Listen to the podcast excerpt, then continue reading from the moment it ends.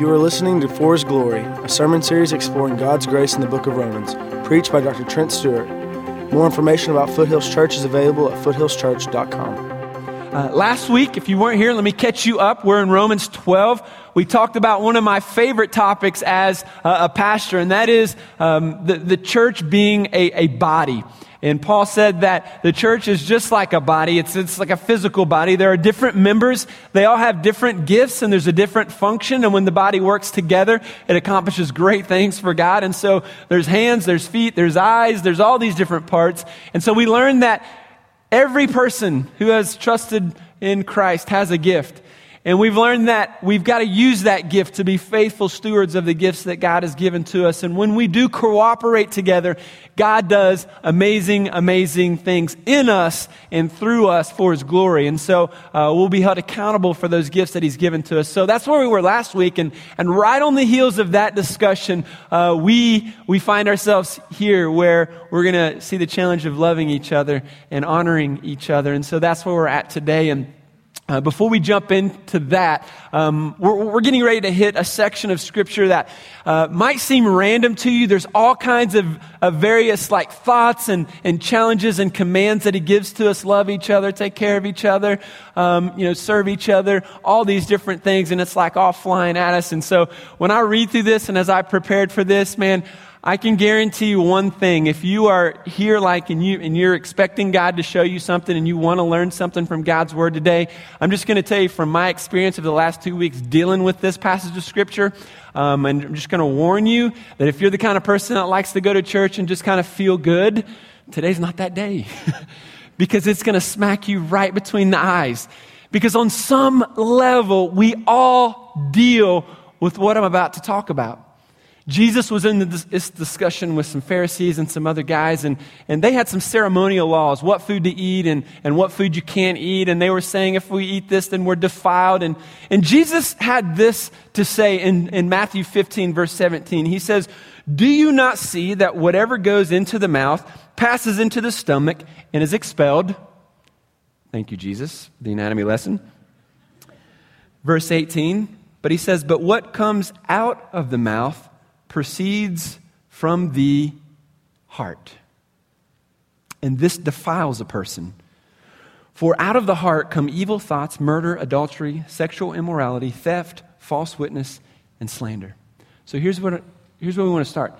Jesus said, Look, look, look, it's not what you put into your body that makes you unclean and unholy. It's what comes out of your heart that makes you unholy unclean. And so here's, listen, this is where we got to start today with our heart. So the title of the sermon is Exposing a Jealous Heart. Now, we walk in here and you're like, man, I'm not jealous of anybody, so this might not be that bad. But let's talk about what a jealous heart is. Because if we are leading and living our life with a jealous heart, we are wrecking relationships around us. We are sabotaging our organization, where you, your place of work, your marriage, your family. You are destroying relationships around you and you don't even know it. Jesus says, at the heart of our issue is what's inside of it. So whatever, whatever you're saying with your mouth, it's like, man, I don't like what he's saying. It's not like you have to change your language and change your mouth. But the core is our heart. We've got to go to our heart because uh, Jesus said, out of our heart comes all of these evil things and this unholy stuff and, and these words. And, and so we've got to dig in a little bit deeper. A jealous heart. You see, the condition of your heart today is the grid through which you live. Because every decision that you make, every action that you do, everything that you say, every thought that you have first comes through your heart. It comes through your heart and then it comes to your mind, then it comes out in words. Our hearts are huge. So let's talk about a jealous heart. If you walk in here today and, and you're dealing with jealousy, here are some things that, that you might be saying, some things that you might be dealing with. First of all, a jealous heart is quick to point out the faults of others. You say, what's that have to do with jealousy? Well, at the issue of someone who is jealous of other people is that they don't want to honor people. They don't want to recognize other people's accomplishments. They don't want to encourage other people because if I do that, it makes me feel insecure about myself. So, so therefore, I want to point out how everybody else around me stinks so that I don't feel so bad. See, a jealous heart is reluctant to help other people become successful. So, how many people at work are you teaching and training to do what you do? Well, I'm not teaching anybody because if I were to teach them how I do it, then they might do it better than me. Then they would fire me, right? That's how it works. And it's like, no, it's not how it works.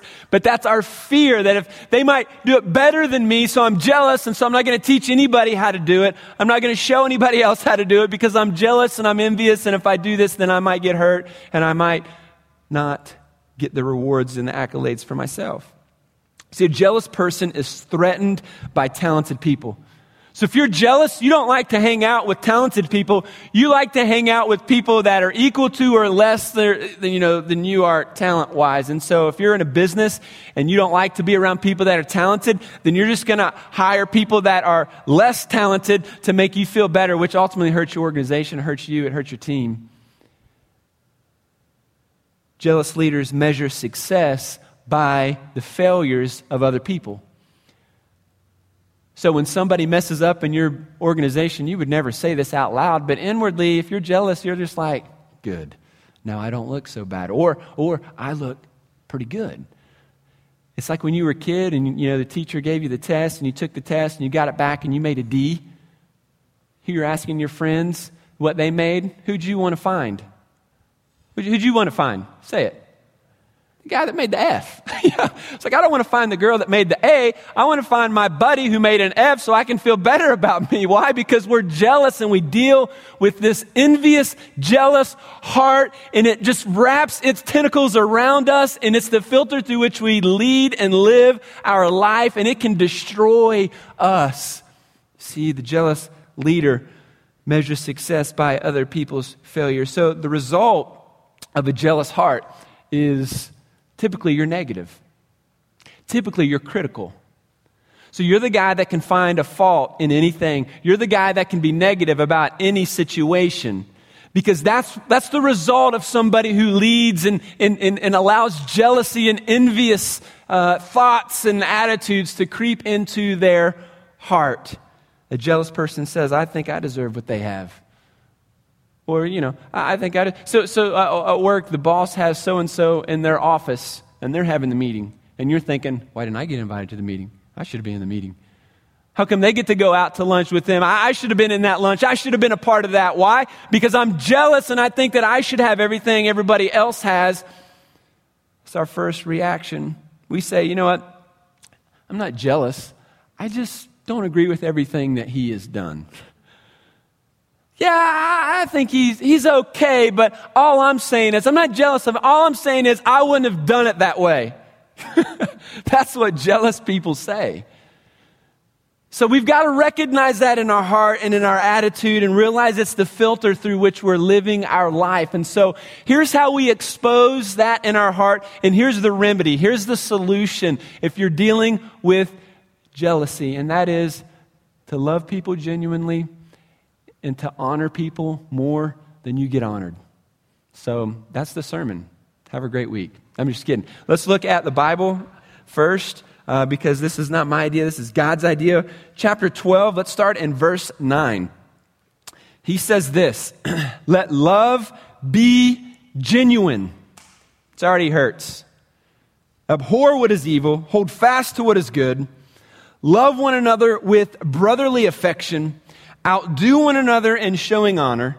Do not be slothful in zeal. Be fervent in prayer. Serve the Lord. Rejoice in hope. Be patient in tribulation. Be constant in prayer. And contribute to the needs of the saints and seek to show hospitality. Man, there's a lot in those few sentences. Let me just cover the first couple. First of all, he says to let love be genuine. Now, the reason why that's hard for us is that, let's just be honest, you know, we're really good at being fake. Somebody asked you, before you even sat down, you walked into church, somebody asked you how you were doing, and what did you say? Well, no, that was a question. What, do you, what did you say? You're, you're a bunch of liars. You know, some of you, you're not doing good. You're not doing fine. You just lied in church, man. And why do we do that? Well, okay, maybe that example is not the greatest example. We're in church, not the right timing, didn't know the guy, whatever. But the point is, we like to stay fake and superficial. We don't like to be genuine. Genuine genuine, that means I have to be real and authentic. And, and if I'm real and authentic, then maybe they wouldn't like me or they wouldn't accept me. Maybe they wouldn't think I'm as, as good as them. And so loving people genuinely is just not really high up on my value system, Jesus. Thank you very much. But he calls us to genuinely love, to be real with one another. Now, when he says genuinely love, and then a little bit later, that next verse, he says to love each other with a brotherly love. The, the word Philadelphia is the word that he uses here. And so this idea of, of being genuine and this idea of a brotherly love is like being comfortable with this person. So there's a, a, level of comfortableness. It's familiar. I love this person. I love being in this person's presence and I am just comfortable. So you have friends who you can hang out and it's like you don't have to talk you know, and fill the conversation. Maybe you eat lunch with them and it's like we're eating and we don't have to talk and it's not awkward silence. It's just okay because we're comfortable with each other. That's the kind of relationship he's talking about. He's talking about being so comfortable that, that, that okay, listen, Think about the, the most comfortable place that you know. That when you're in this place, it's home and it is love, and it's just like, boom, I want to be in that place. So it's like in your favorite recliner chair, guys. Maybe your pet is with you, the fire is rolling, and you're in that La-Z-Boy, and when it cranks open, it's the sound of glory, right? And it just fits your body and your torso just so. Other people sit in that chair and say, that's not so good. But for you, it fits you just right, man, and you love it. You've had it for years, and you're so comfortable there. That's the kind of love and, and this feeling of being comfortable that he's talking about. He's asking us to be genuine with each other in our love. And so we're thinking, genuinely love? How can you genuinely love somebody? You know, everybody. I, I don't even know some of these people. So how can I do this? And, and we go back to verse 1 of chapter 12 where he says that we're not to conform to the image of the world, but to be transformed by the renewing of our mind. So the result of transformation, the result of a transforming mind here, results in a person that has genuine love for other people. See how that works? If I'm renewing my mind, if Jesus and the Holy Spirit are renewing my mind, then, then now I have genuine love. Now I have a brotherly affection. Now, now listen, some of you have a brother or sister and it's like, yeah, we love each other, but you know, we argue and fight and sometimes we don't want to be around each other. You remember that when you were kids and even now you like love them, but you know, you don't want to like spend all week with them. But here's the thing. Let somebody pick on your sister and see what happens. You know, let somebody mess with your brother and see that side come out. You see mama bear come out in some of you ladies, right? So somebody messes with mom or dad or a family member, that brotherly affection, I'm going to defend and I'm going to react. Why? Because we protect the ones that we love. So that's the brotherly affection he's talking about. He's calling us to genuinely love each other, to stop faking it, to stop pretending like everything's okay to put down your guard and to quit saying, you know what, if, if they don't, if they don't, and just trust Jesus and say, if I am genuine, God's going to bless. That's what His Word says. This is what He's calling me to. It doesn't matter what anybody else does. I want to be a person that shows this and experiences this genuine love. And then He says, abhor what is evil. The word abhor there could also be translated to exceedingly hate. So he's calling us to exceedingly hate or ab- abhor what is evil and to hold fast to what is good. Now, let me just talk about genuine love for just a second. Men, you're a Christian, you're a man of God, you're called to be the leader of your family. You're called to, to spiritually lead that family. So we all know this, and you guys know this, you've heard this, you've experienced this, that, that you can say all day that you love someone, but it's in your actions that kind of show that love, right? I mean, so if you love your wife, that, oh, okay, okay, it sounds nice, but, but do your actions really show that? Same with your kids, and, and that's nothing new, you guys know that. So let's think about it practically when we, when we talk about genuinely loving our family, hating what is evil, clinging to what is good. So you're a godly man. As a godly man, you're called to go to work. You're called to show up on time, to work hard, to give your heart and soul to your boss. And, and the Bible actually says to, to work as if unto the Lord. So your boss is not your boss. Jesus is your boss. Your boss might be a jerk, but that's okay. We're not doing it to, to, you know, because he's God. We're doing it because Jesus is God. And so we're serving him by honoring our boss and we're going to serve and we're going to work hard. And, and at the end of the day, we're exhausted. You're exhausted physically and, and, and maybe emotionally, and you walk through the doors. And the godly man walks through the door and he says, Honey, to his spouse, how can I help? Why? Because your day's not over. At five o'clock, when the whistle blows, it's not your time, it's your family's time. So I'm walking through the door, honey, how can I help you? And so I'm exhausted, but I'm, I'm diving on the floor wrestling with kids and, and I'm changing diapers and I'm, and I'm doing homework and I'm taking kids to practice and I'm, I'm, I'm, I'm doing all these things with my kids as, as a dad. Why? Because you're a godly leader. And then the kids, you know, you do the bedtime story with the kids and then you do the prayer time with your kids and you kiss each and every one of them on the head and you put them to bed and you say goodnight and it's still not your time. You're exhausted, but part three of your day is now with your wife. Honey, how's your day? Honey, how's your heart? Honey, what can I do? How can I serve? You say, When's my time, Trent? When do I get my time? Answer there is no more your time. If you don't like that, single guys, you're not ready for marriage. You're not ready. You're married, it's what you signed up for. You want you time, wake up at 5:30 when everybody else is asleep. You want you time, stay up late and do you time. But there is no more you time. You're a dad. You're a man of God. Okay? We're called to serve. We're called to love. We're called to lead it through exhaustion, through, through toil, through pain. We're called to be the leader of the family. You want to see what genuine love is? Look something like that.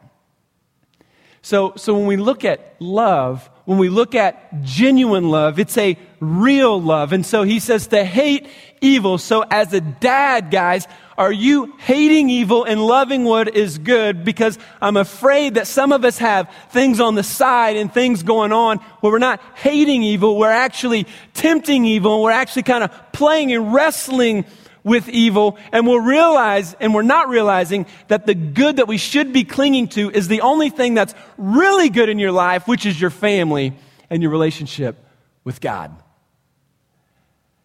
So he says to hate evil, cling to, connect to what is good. And what is good is God and His Word and your family.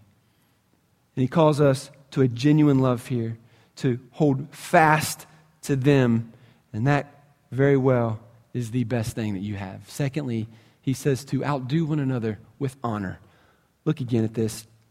He says, outdo one another in showing honor.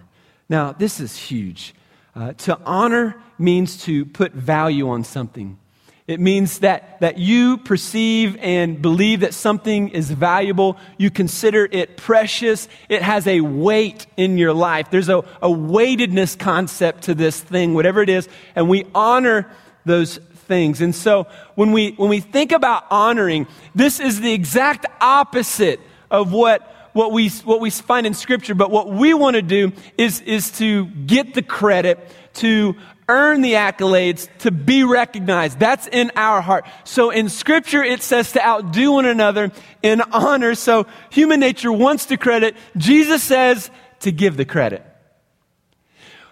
Human nature is to, I want to be recognized, recognize me. God says, recognize others. And he says, outdo one another. So there's this idea of, of it's almost like a competition. Like we're in a competition on encouraging each other. He encouraged me today, but I'm going to get him back. I'm going to encourage him right back, man. Watch, I'm going I'm to bless him. It's like, what? That's just like totally not culture, is it? It's like he just, he just, what? I'm going to get him back and I'm going to criticize him and I'm going to beat this guy down and I'm going to joke on him and I'm going to, you know, insult his family back. And so culture is completely different and the jealous heart doesn't want to give honor. They just want to get honor. But the remedy to that jealousy is to praise other people, to give it to other people, to acknowledge other people. Human nature being what it is, most of us are far more concerned about securing honor than actually giving honor. When someone is, is getting the honor or attention, we sometimes try to discredit them in some way. So, somebody at work, somebody in your family, maybe a sibling, they, they do something great. They're, they're doing something that's, that's successful or whatever. And, and instead of jumping on board and, and, and saying, Way to go, man, good job, we try to discredit them by saying things like, Well, yeah, well, they had it easier. Well, I would have done that too if I would have had that opportunity, but I didn't get that opportunity. Jealous. Oh, we, I would have done that too, or I, I could have had that, but you know, things just didn't work out like they did for, for him. And so I'm just, you know, I, I, I would probably would have done it better. We live in a sarcastic and cynical world, and honoring doesn't come naturally to us. But what I want to encourage you today, and this is how we kind of just, just settle here for a minute, is that I want to encourage you to help me build a culture of honor here at Foothills Church.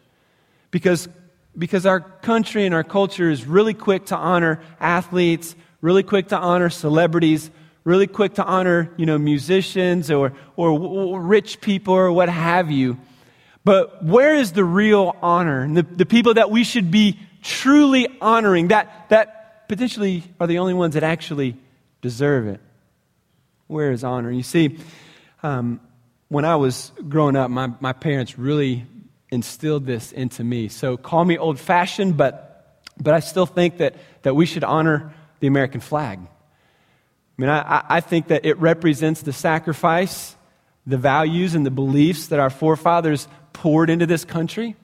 And that because of what they've done, now we're able to worship here freely and don't have to worry about somebody barging down the doors. I believe we should honor the flag. I believe we should honor our, our um, armed services. Those that have died in service to this country, wounded in this country prior to our existence, and even those that serve today. I believe we should honor them, not discredit them, or not, not perceive them as unimportant, because really the opposite of, of honor is to see somebody as not important or not valuable. So we should, we should honor them. I mean, I've heard the national anthem millions of times, just like you. I mean, playing sports before every game, every game I've ever gone to. But I'm telling you, my hand is over my heart, my hat is off. I want to honor the national anthem. And listen, if you don't like that, McGhee Tyson has a flight leaving every hour. You're welcome to go somewhere you can honor, right? so, oh, yeah.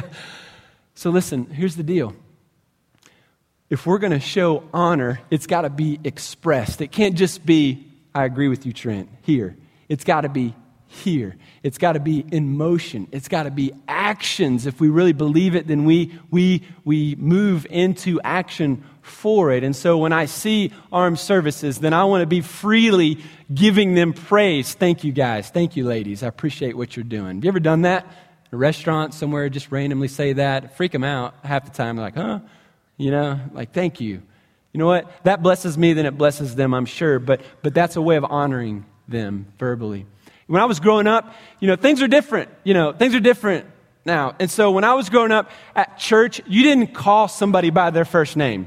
You know, it just this wasn't like, you know, hey, Jake, what's up? As a kid, my daddy would have snatched my soul out of me and body slammed it and then thrown it back in, you know. And he would have done that all with his eyes. He wouldn't have had to actually do it. He had a way of looking and just like killing me with his eyes. And so, so you, you, could, you just wouldn't do that. It was always Mr. Jake, you know, Miss Jennifer. Sign of showing honor, sign of showing respect. Um, my, my, one of my kids' coaches, soccer coaches, he's, he's eight, my son is eight, and he's, his, the, the, the uh, coach was out of town, so we got his dad to come and, and coach for a couple weeks. And so he was like old school, older guy, military guy, attorney. And so he was like pulling no punches. So he's like, kids, go here, go here. And I was just loving it. We were just laughing and having a good time because the kids, they're blown away, blown away by this kind of leadership. And so, so he would ask him to do something or ask him a question. They'd be like, yeah. He'd be like, what? Yes, sir. And they're like, oh, don't kill me. You know, it's like, half of them, I'd say more than half of them, had never even been taught that. But you know what? I want to instill that in my kids. Yes, ma'am. Yes, sir. A lot of their teachers go to, go to church here. And so it's not, you don't ever call them by their first name. It's always Miss whatever or Mr. whatever. So we want to instill that on. That's a way of honoring those. See, our culture doesn't doesn't do that. Our culture is so filled with dishonor and discrediting and, and devaluing one another. Um, it's important for us, I believe, as a, as a church to, to value honor. The Bible honors that concept, the Bible speaks to it. And so we want to create it, and it doesn't just happen. You don't just go to a church and, and it's like, oh man, people honor each other. I think that's really cool. No, you fight for that. Just like our forefathers fought, fought, for our country and our freedom, you as a believer have to fight for that in your church. So when you have a thought of discrediting someone, you've got to say, no, no, no, that's not who I'm going to be. I'm going to honor. I'm going to outdo them with honor. I believe that's where God has called us to be. Um, let me explain it like this because I think when we can see other people as God sees them, it can be the, I guess, the, the, the floodgate begin to open as we give honors if we, if we know how God sees other people. So let me explain it like this. So this is a, a really old Bible. It's missing the deal here, and um, it's like printed in the like late 70s, I think. And so it does have some cool pictures. So just know that. Um, that's creation, by the way. Um, so so, how many of you guys would give me $500 for this Bible? Nobody? How many would give me $1,000? $100. Anybody give $100 for this? Okay. Nobody's going to do that because you don't know the story behind this Bible. So let me tell you the story behind this Bible, if I can make it. This Bible was given to me by my parents when I was five years old. It's a King James version, so it's kind of hard to understand. but it had pictures, and it's really, it looks really cool. At least it did back then. I treasured this thing as a kid. Um, this was the Bible that my parents led me through when I accepted Christ. In the table of contents, books that I had read as a kid, I put a check mark by. there weren't very many check marks. Um, but I attempted. And, there, and it's, it's, it's really awesome for me to kind of pour through this and see some of the things that I underline and some of the comments that I made as a little kid. Um, I'm not selling this thing. Um, I'm going to give this to my kids. One of my kids one day will, will have this. Because for me, this represents more than just another Bible. This represents the spiritual legacy that my parents invested into me. This is the Bible that they read to me at night. This is the Bible that they made sure I carried to church. This is the Bible that, that to me represents that my parents said, you know what? For us, this is going to be priority. And so they wanted to instill that within me to honor God's word. So I had to take this to church every Sunday. And even when I fought them on that and didn't want to keep up with it, and obviously I didn't take too good a care of it, they wanted that to be in my life. Now, would I sell this for $500? no way. $100? $1,000 would not sell this. A million dollars. Okay, I would do it for a million. My parents would understand. We would, we would talk through that. But seriously, what, the point is this when you know the story behind something, you realize how valuable it is to that person. Now, everyone in this room has something that's valuable to them. And to everybody else, it would be junk, you know? But to you, because you're the owner and you know the story behind it, you value it. And so, what I'm asking you to do is to see the person to your left and to your right in this church family as someone who God loves, God values, that God knows the story behind that person. And when I honor them, what I'm actually doing is I'm honoring God. One, one person came up to me um, Saturday and said, Man, your kid is great at soccer. They're a game changer. When they honored my son by coming to me and saying that to me, who gets honor as well as, as my son? I do. You honor my kids, you honoring me. When you honor a child of God, you're honoring your heavenly Father. When you love God's children, you're honoring God. So, so what we want to do is we want to fight for a culture that honors each other. To realize, I don't know why they talk like that and why they do that, and they've offended me, but God knows their story, and I'm called to genuinely love them. I'm called to honor them, and so I'm going to outdo them with honor because they're my sister or brother in Christ. You see, that, that's a different church. That's a different group of people.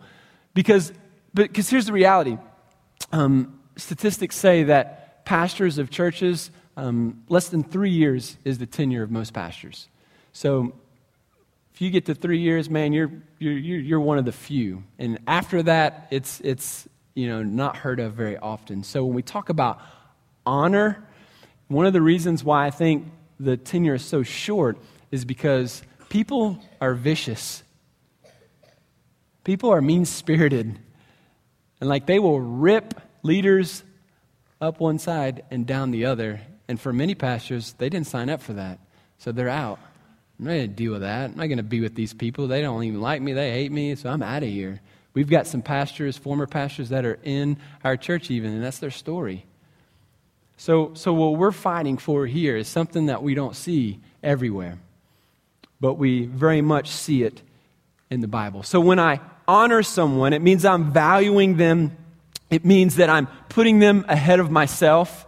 I'm sacrificing for them and I'm going to put them ahead of me, and I'm okay with that. So if you're insecure and uh, I kind of get a little queasy when I put somebody up because what if other people love them? He says, You want to cure that insecurity in your life? Start praising other people, start honoring other people. I believe your life will change.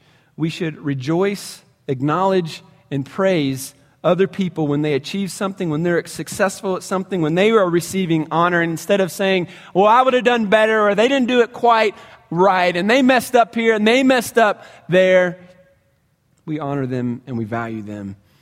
And we do that because that's an evidence of a transformed mind.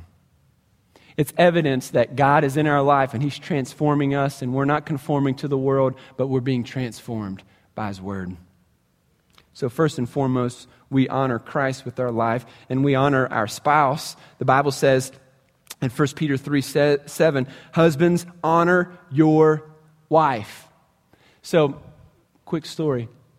One of my, uh, our kids, we, my wife usually does the, the, the cooking. Probably not a surprise, but I probably cook. I grill. I like to grill. But other than that, I'm not that talented. And so she's usually doing that, putting things on the table. And like in our, when our kids were little, they would just like run to the table, get their hands washed, run to the table, jump in their chair, and then start snacking. You know, you ever get that? And you're like smacking hands, and you're like, ah, in my head, and my, there's four kids in our house, so I'm like, you know, I'm fighting. They're like ravaging animals on food. And so, so what, ultimately, that was, I mean, it's disrespectful to my wife. Here she is, she's cooking, she's serving, she's serving our family, she's coming back and forth to the table and getting everything, and, and, and no, no, no acknowledgement. So it's firing me up, it was, it was ticking me off. And so instead of yelling like I was doing, I was like, how can I do this? So learned from another pastor this. So I was like, all right, from now on, guys, we are not sitting in our seat until your mother is finished doing everything that she's doing and then she comes and she sits down first. And when mom sits down, now you can sit down. So my kids at the beginning, they're just standing there behind the chair and they're like, nah, nah, I'm starving, you know. And I'm like, shut up, boy, shut up, you know. So, no, nah, it was holier than that. No, but not really. People think in a pastor's family, all the kids are like, Father, what can I do for you? It's like, no, trust me, we body slam them. And, and so, so, but that's what we started doing. And, and, and so I remember the first night we did that, and Micah came to the table and she was like, Well, well, thank you. And then we all sat down. And that's been our tradition ever since because I want to show them what honor looks like. I want them to, uh, to see that as a, as a husband, kids, this is what honoring your spouse looks like. Just one, one way. If you're a dad, and if you're a dad of, of, of girls, you know, this, this is freaking me out.